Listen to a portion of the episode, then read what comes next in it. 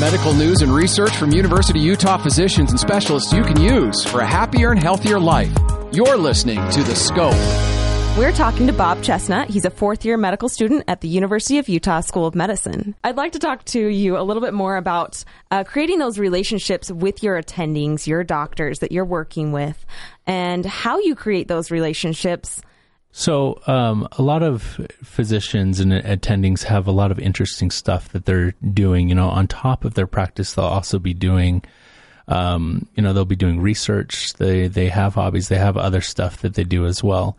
And uh, so, a great way uh, to get involved and get to know a physician is to get involved with the research that they're doing. And generally, they're very enthusiastic about sharing it. They're happy that someone is showing interest in what yeah. they're doing.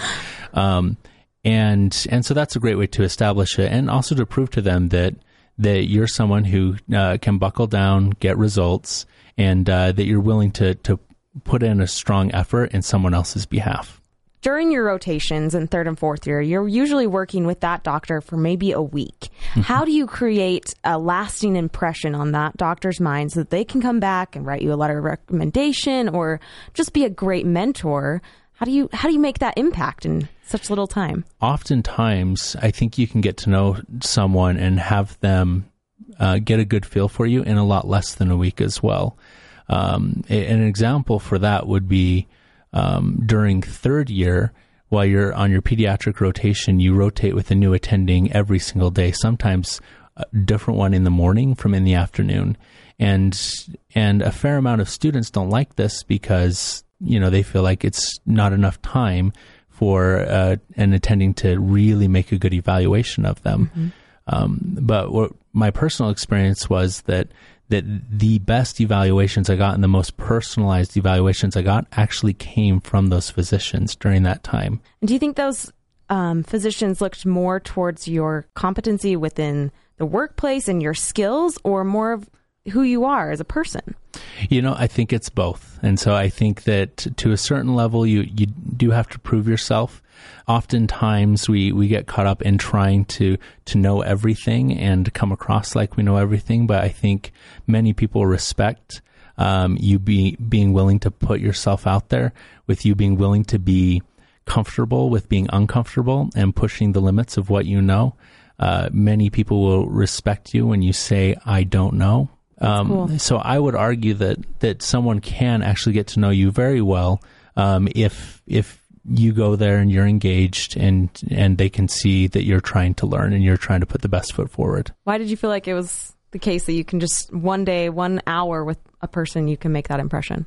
Honestly, I think there's a certain advantage to being there for, for just one day, it, being that you don't actually have to be proactive 24 7 but you actually just you have four hours with this physician maybe five hours and you know you can be exceptional for five hours. How do you negotiate the line between trying too hard and seeming like that gunner with the, your attending physicians versus just being able to be yourself and being that proactive student that doesn't look like they're crazy so you're right it is a fine line and so um, and I've I've seen it in myself as well as other students where we want to be relaxed, we want to be ourselves. So we'll go to do a patient presentation, and we'll purposely make it a loose patient presentation because we don't want it to look like it's been memorized and been rehearsed. When really, if we wanted to make it more formal, we could. And so huh. it took me several months of third year to realize you know, I should probably be making these more formal. Like, I, I'm the one who is watering these presentations down and really delivering a little bit lower than what I could uh, because I'm telling myself that this is being myself. And so once I kind of shelved that idea, I started uh, pushing myself to include a little bit more of my presentations, be more assertive about, you know, wanting to include another tidbit that I had learned when when reading about the patient, really demonstrating that that I knew the patient better, um, but doing it because I do have genuine interest, and and it's okay to let that genuine interest show. Thank you for your insight into third year. Is there anything else we should know about how to impress that in your attending physician, or how to create those relation- lasting relationships with doctors?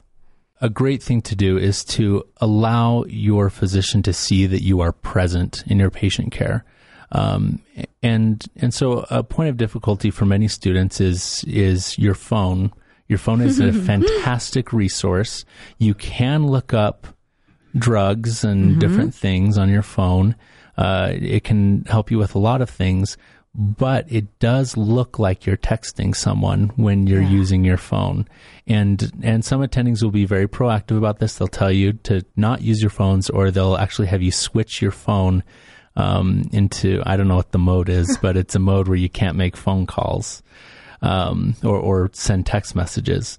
But uh, so be conscious of that. Another thing would be, uh, you know, when doing a patient presentation, if you've looked at the literature, so if you've looked up a paper, uh, I think that it's very helpful to print out that paper and to go through it, and then on the back of that paper, summarize it very briefly in your own words. Uh, so that the attending can see that you've actually not only found this paper, but you've actually digested it and you are now interpreting it for the benefit of this patient. We're your daily dose of science, conversation, medicine. This is the scope. University of Utah Health Sciences Radio.